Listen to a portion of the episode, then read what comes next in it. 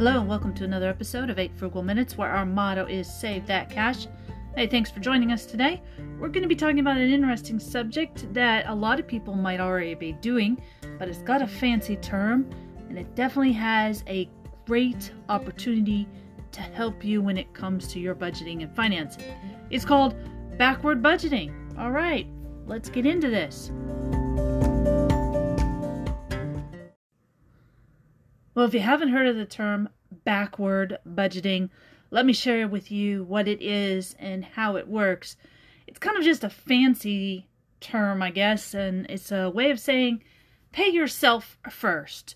You know, when we figure out our budgets, we sit down and figure out what this expense is, what that expense is. Then, of course, we figure out how much um, we need to set aside for our savings account and all the priorities that come in before anything else. Well, this just cuts it to the bone and makes it paying yourself first. So you put your money aside first of what you want to put away in your savings. And then at that point, you figure out the rest of your budget. And it's a different way of thinking about your budget. And it's also a different way of analyzing what's the most important thing. Because typically we think of, you know, our food and our housing to be the most important thing. This actually makes you think about you being the most important thing and your future, which is an extraordinarily interesting thing. And for some people, this idea works extraordinarily well. And the reason why is because they know they're covered for their future. And so then they can focus on what their immediate needs are. So it's a different way of valuing who you and what you have going forward. Now, some people swear by backward budgeting. And let me tell you why. They believe that if you put yourself first and your important material possessions and, and all the housing and food second. And then whatever's left over you live off of, it actually immediately makes a mind shift. And the change is very simple. When you get to the third part with the money left over for the rest of the month, well, you stop buying frivolous things because your money will dry up real fast. And for someone who needs that discipline, um, professional experts say this is a great way of doing it. So basically, you set aside however much money you want for savings every month, and that comes off the top. Then from there, you figure out your most important priorities as those as you would any other time, and you pay those. And then from there, you have what's left for living. And it's a strategy for making sure you put your money where your most critical point is, which is your future, and that you build up your finances in a way that's, you know, different, but they'll be there because you know you started there first. The other thing that's really um, great about this idea is the fact that there aren't as many, you know, budget structuring things. You you have three points: you, your needs, whatever's left over. And sometimes when you need to figure out a way to manage your money better, and also to avoid, you know, all those frivolous things that we have, whether that's an extra coffee or maybe going through the drive through. You look at your wallet and you go, nope, I can't do that. So it allows you to manage your money successfully. Now, I have a couple of friends who actually do this, and they love it. They love it because they have put together a really nice nest egg where they can just set the money aside and they're going to use it for their dreams. I have one particular friend who has been doing this now for two years, and she's been doing it because she wants to travel around the world. And setting this money aside every month means that next year, in 2023, she will be um, abroad and doing her thing, and she wouldn't have never been able to do this unless she set that money aside first.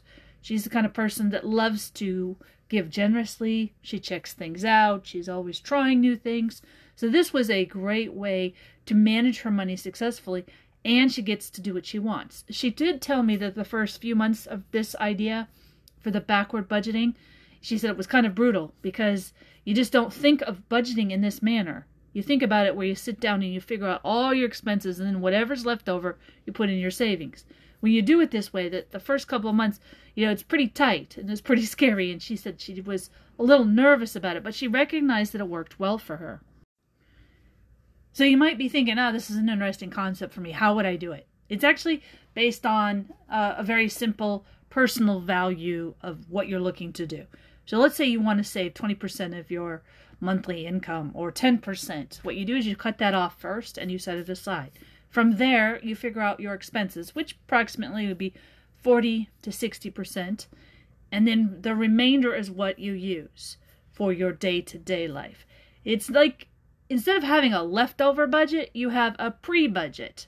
And that pre budget is what you're going to be using for your future, whether that's buying a new car, going on a trip, and really focusing on what you want to do for the future. This also will allow you to be strict with your budget.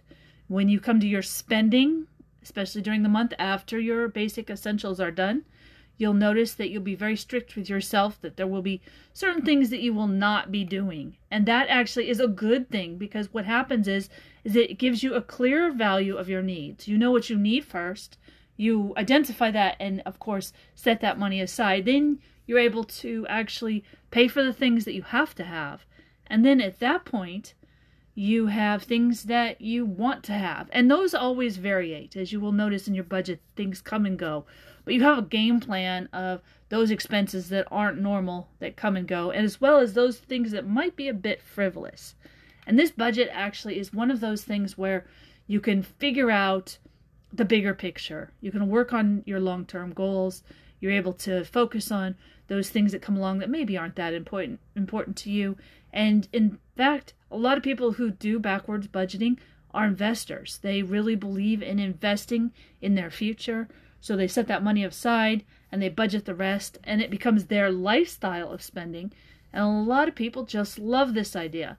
Now, whether it works for you or not, that's up to you, but it's definitely an interesting concept, and you should check it out because it's a mindset difference. And even talking about it or looking how it's done, it really makes you stop and ponder wow, how many things do I buy that are more impulsive that if I had a backward budget to, that would walk by without a problem, that wouldn't be an issue. So it's a very different way of looking at it. Well, that's about all the time we have today, whether you decide to backward budget or not. We appreciate you listening. Thank you so much for your time. Remember, everything about budgeting, as well as all of the other topics we talk about on this podcast, is all about making your life better. It's about, you know, saving that cash, making cash, and doing what you want to do at the best lifestyle that you have. So, if this works for you, awesome. Check it out. See how it would work. If it doesn't work for you, cool too. It's all about you and your future. And you know what's best that works for you. Thank you for listening. You've been listening to 8 Frugal Minutes, and you can check us out now online at our website, 8frugalminutes.com, where we focus on how to save money, make money, as well as money tips, and of course, we throw in some fun. Until we meet again, thank you for listening. Have a great day. Bye now.